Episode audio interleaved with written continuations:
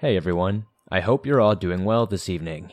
I thought it would be fun to mix up things and discuss a few suspected missing 411 cases.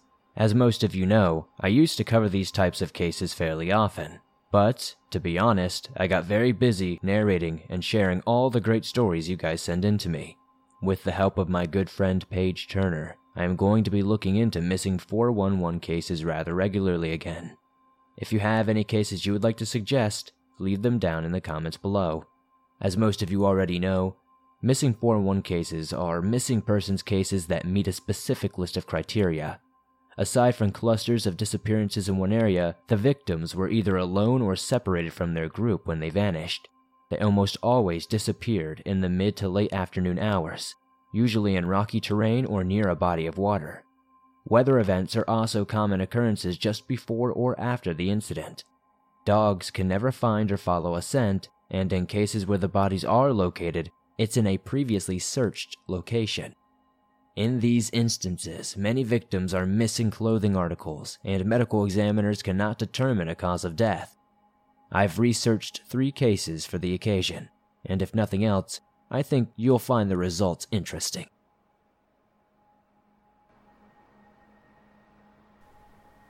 Robert Springfield. First, I want to tell you about Robert Bugsy Springfield.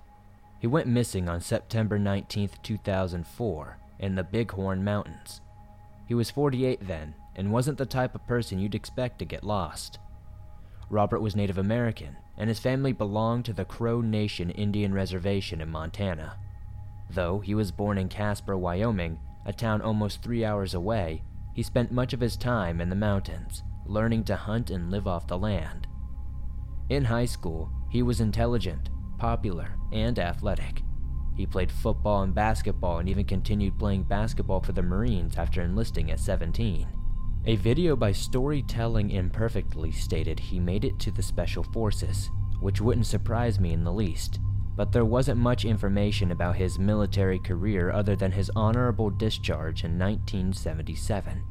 I can tell you he was well traveled and spent a lot of time in Australia, Japan, and the Philippines, but that's about it. After his discharge, Robert enrolled at Billings Vocational Technical School and graduated in 1979. A few months later, he married his wife, Veronica, and they moved to Lodge Grass, Montana, where Robert had attended high school. Don't let these different town names confuse you either. This takes place in a single area near the Montana Wyoming border, within a few hours of each other. The couple would go on to have two sons.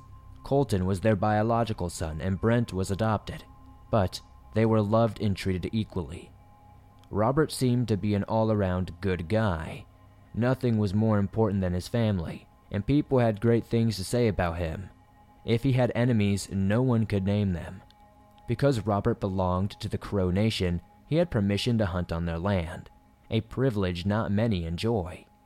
He often took his sons there so they could hunt the same things he had growing up.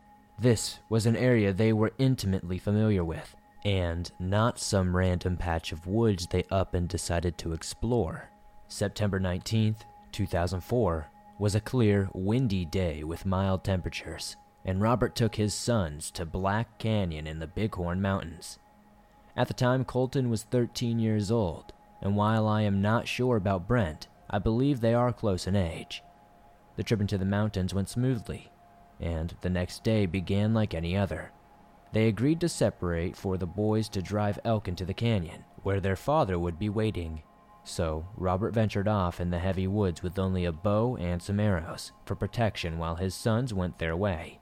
Both boys returned without issue that afternoon, but their father was nowhere to be seen. They waited for hours, sometimes honking the truck horn in hopes of getting his attention, but they were sure he would arrive at any moment. The idea he could be lost was simply unthinkable, but they contacted the Bighorn County Sheriff's Office and tribe members once it got dark. Soon, the mountains were swarming with infrared helicopters, dogs, and trackers on foot, and even horseback but nothing was found. There was no sign of Robert or his gear. The search continued for weeks without any progress, and they were forced to call it off when the bad weather set in. The FBI believed foul play to be involved, but without evidence, they were powerless to act. Even though the official search was over, his family continued looking for several more weeks, but sadly, they too would be forced to accept the inevitable. A whole year passed without new information until October 2005, when a random hunter would be in the same area while trekking through a particularly dense section of forest. He heard what he thought was a woman scream, but quickly realized it was a crow. At first, the hunter ignored it, but eventually the shrieking piqued the man's curiosity. He followed the sound to a clearing where he saw a tree that seemed to have been snapped in half by a storm. The crow was sitting on the broken stump, and the hunter claims it stopped squawking when they made eye contact. He goes on to say the bird stared at him for a moment before looking down to the fallen tree, and this caused the hunter to look in that direction. That's when he found Robert. At the base of the fallen tree were a few bones, a partial skull, a pair of boots, a rolled up belt, and a folded jacket. His wallet still contained cash, his ID, and even his social security card, but they weren't weather damaged. Now terrified, the hunter fled the area to alert authorities. He led the sheriff back to the site, which would only be 50 yards from where Robert and his sons had made their base camp the previous year. This was not unsearched territory. All the evidence was carefully collected for testing, and considering how the items were laid out, foul play was immediately suspected. DNA confirmed the remains belonged to Robert Springfield, and for a short time the FBI believed he might have been shot. But ultimately, they announced the fallen tree crushed him.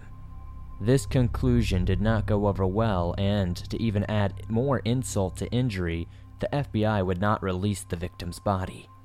The family was forced to sue to give Robert a proper burial. There are many issues with the falling tree theory. Let's imagine this play out. The man is down in the canyon, waiting for his sons to send the elk his way, when suddenly the tree falls. Why were his belt and other items removed if they killed him instantly? If it pinned him to the ground in a way he was able to remove them, for whatever reason, why didn't he scream for help? Falling trees can be loud, but his sons never heard a thing, and they weren't that far away. Plus, neither scenario answers why he would be separated from his weapon. The jacket could have been removed for several reasons, but the belt and boots, not so much. We could poke holes in the tree theory all day, but what actually happened? One could argue that most of his bones were taken by wildlife, but it feels like quite a stretch to say the rest of his clothes deteriorated to nothing in only a year, even exposed to the elements. Even today, this case remains a complete mystery. No one can think of a scenario that answers each question. Robert's wife wonders if he was murdered and if his body was only disposed of after the search. But that couldn't be proven either. His death certificate was finally released on November 16, 2007, and the cause of death was listed as undetermined. While most 411 cases have a prevailing theory or two, I couldn't find many for this one. When body parts are found in previously searched areas, it tends to put a kink in the usual guesswork. Some believe the crow was Robert's spirit, trying to lead the hunter to his remains. But that's about it. Though if these things were easy to figure though if these things were easy to figure out, we probably wouldn't be talking about them. What about you guys? Do you have any ideas? Because I would love to hear them in the comments. Tom Messick. The following case is about a hunter named Tom Messick from Troy, New York. He was an 82 year old veteran on a hunting trip with his family, and a YouTube channel called The Lore Lodge did a pretty good documentary on it if you want to check them out later. They are friends of the channel as well, so I'd highly recommend it. At his advanced age, Tom was half blind, half deaf, and barely mobile. He could get around at home, but a hike through the woods pushed his limit to the extreme, why was he out there, you ask? Well, family tradition. They went every single year. This year, they wanted to try a new spot and traveled to Lily Pond Road in Brant Lake, New York. It's about two miles from the main road, so it was isolated, but they weren't exactly in the middle of nowhere. There are houses all over the lake, people live in the area. It was already 10 a.m. when they began hunting, and much like the Springfields from our first case, these guys split up into two groups. There were three other elderly gentlemen besides Tom, and they spread out in a line roughly a hundred yards apart while the three younger, more fit members of the group hiked around a large hill with the intent of chasing deer to their doom. Tom and the others could not see one another, but everyone was able to communicate over walkie talkies. One notable thing that the family and friends would later recall is that the forest was silent from when they arrived to when they left. No one heard any birds, squirrels, or insects. Being experienced hunters, the party recognized this was a warning sign. But since there were seven of them and no grizzly bears in the area, they weren't overly concerned. Aside from that detail, everything seemed completely normal as the afternoon progressed, but they never saw a single deer. By 3 p.m., they were ready to call it quits and head back to the campsite, which was only two miles away from Brant Lake. Everyone immediately agreed and made their way back, but Tom didn't return. Assuming he didn't hear his walkie talkie, they walked to where he had been hunting, but there was no sign of him or his gear. At one point, a few of the party members said they heard something they couldn't quite identify. One said it sounded like a car door being slammed, but that theory is widely discredited. There is only a tiny dirt road leading to their location, and if a vehicle had approached, it would have been heard by everyone, as would a scream or a gunshot. One of the reasons I enjoyed the Lore Lodge documentary was because those guys drove to this area and one walked a hundred yards into the forest while the other stayed behind. When the first one yelled for help, he was easily heard. It's hard to imagine someone, or something, could sneak up on Tom without anyone else hearing this encounter. By 4:30, the forest rangers began the official search, and at 7, when it started to grow dark, half of the group stayed and continued looking for Tom. In contrast, the other half returned to alert his family and file a report with the authorities. The search began the next day, with 13 search and rescue professionals from the Park Service, and over the following weeks, that number would rise to more than 300 from 15 agencies. Even with the assistance of divers, dogs, and helicopters, not so much as Tom's walkie talkie was ever found. Theories began to run wild, but nothing seemed to answer every loose end. How could Tom have just wandered off if the man could barely get around? By all accounts, Tom was an experienced survivalist. His wife, Beverly, feared foul play more than anything. She was positive he wouldn't have wandered off, but even if he had, she was equally sure he would have left clues behind. He knew several things to do in such a scenario. They would have found cloth tied strips around trees and other signs. The FBI becoming involved on the fourth day was considered unusual, since they usually don't investigate these kinds of missing cases unless it happens on federal land. They told Beverly something was not right with the case, but they weren't sure what, and to this day they have never given further elaboration. If wildlife had played a part, his possessions would have been left behind, and it's very hard to imagine a struggle took place and unnoticed unless most of all of the hunting party was in on the conspiracy, which, if they were, Six people keeping a secret this big for this long under such scrutiny is somewhat unbelievable itself. According to one local man interviewed in the Lore Lodge documentary, there are rumors that Tom had a brother disappear in the same forest under suspiciously similar circumstances. If that is indeed true, both men could very well be in the Bahamas as we speak, but I wasn't able to find further claims of miss but I wasn't able to find any further claims of a missing brother beyond this documentary, so I'll let you make of that what you will. Some don't believe Tom was ever in the woods, considering not one piece of evidence was left behind to place him there. But again, I find it challenging to believe six people would hold a one lie together for this long. Given the lack of logical explanations, one can only wonder if something unnatural may have occurred. With Tom's body never being found and his possessions missing, the alternate universe theory is prevalent in this case. Thanks to Marvel, you're probably all familiar with the multiverse theory, and this is essentially the same thing. This is the belief that there's another world close to ours but different in minor yet critical ways, and sometimes it's possible for people to accidentally cross over into said universe. The Mandela effect also operates under this theory, if you think Nelson Mandela died in prison or the Berenstain Bears have a different name, I suggest you Google that one later. The point is, the case of Tom Messick looks very much like a man who vanished into thin air. Is it possible someone is lying and we don't know the true story? Absolutely. But given what we have, I don't know what to say. It's a tough one.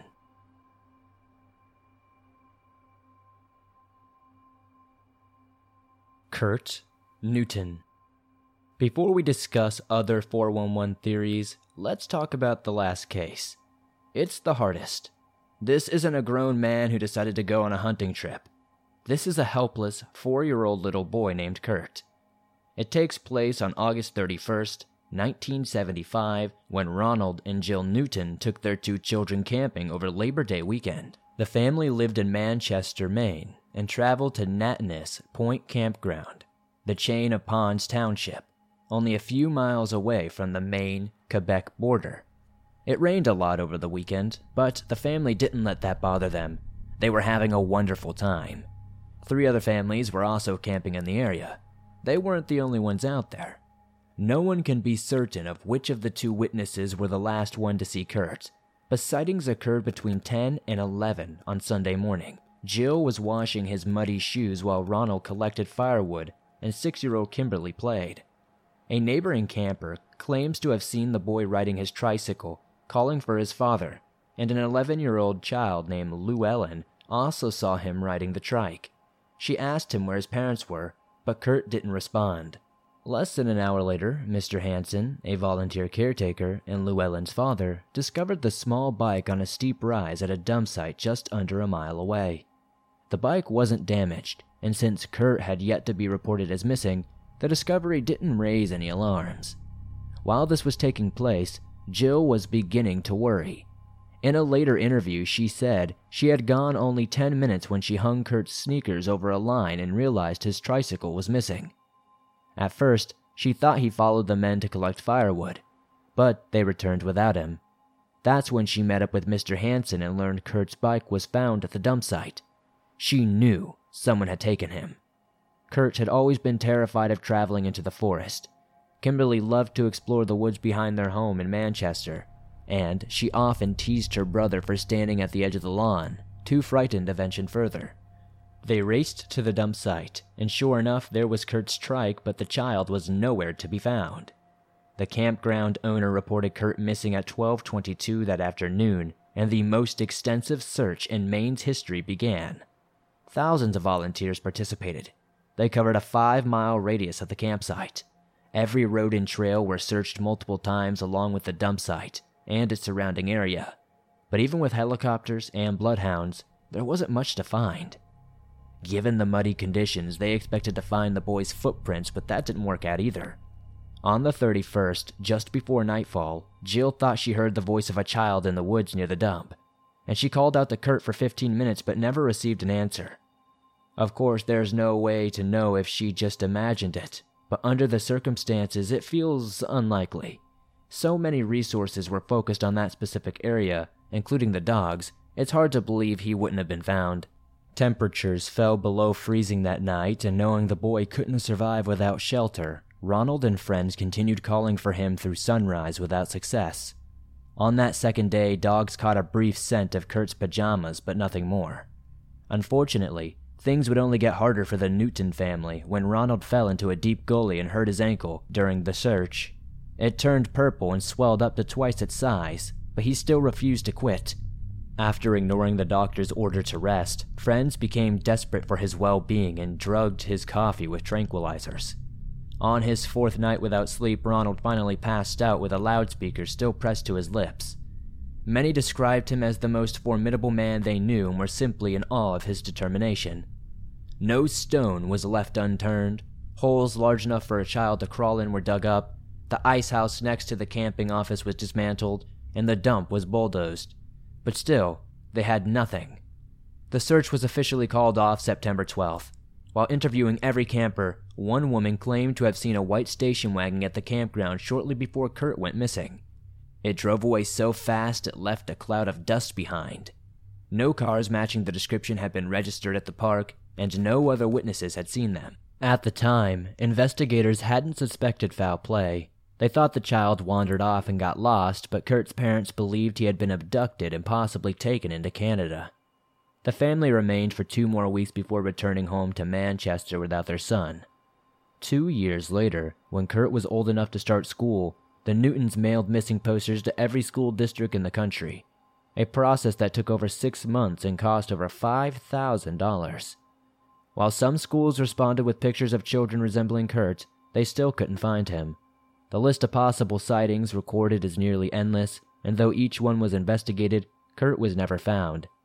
In 2017, this case came back into the limelight when a woman claimed to be Jennifer Klein, a child who went missing in Utah when she was three years old in 1974.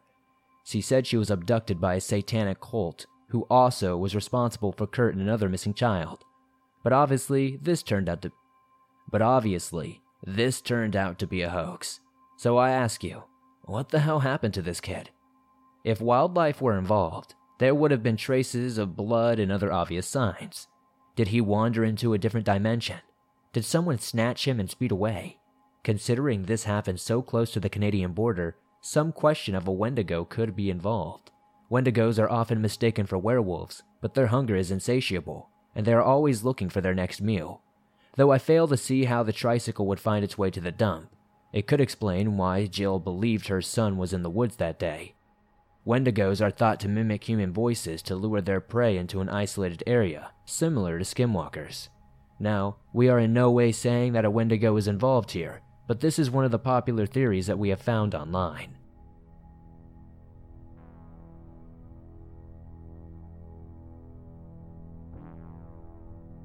We don't have enough information to say what happened in these cases definitively. Did they all fall victim to the same fate? Could there be an entirely different kind of monster out there that we don't even know about yet? Hell, some people say the cartel is to blame.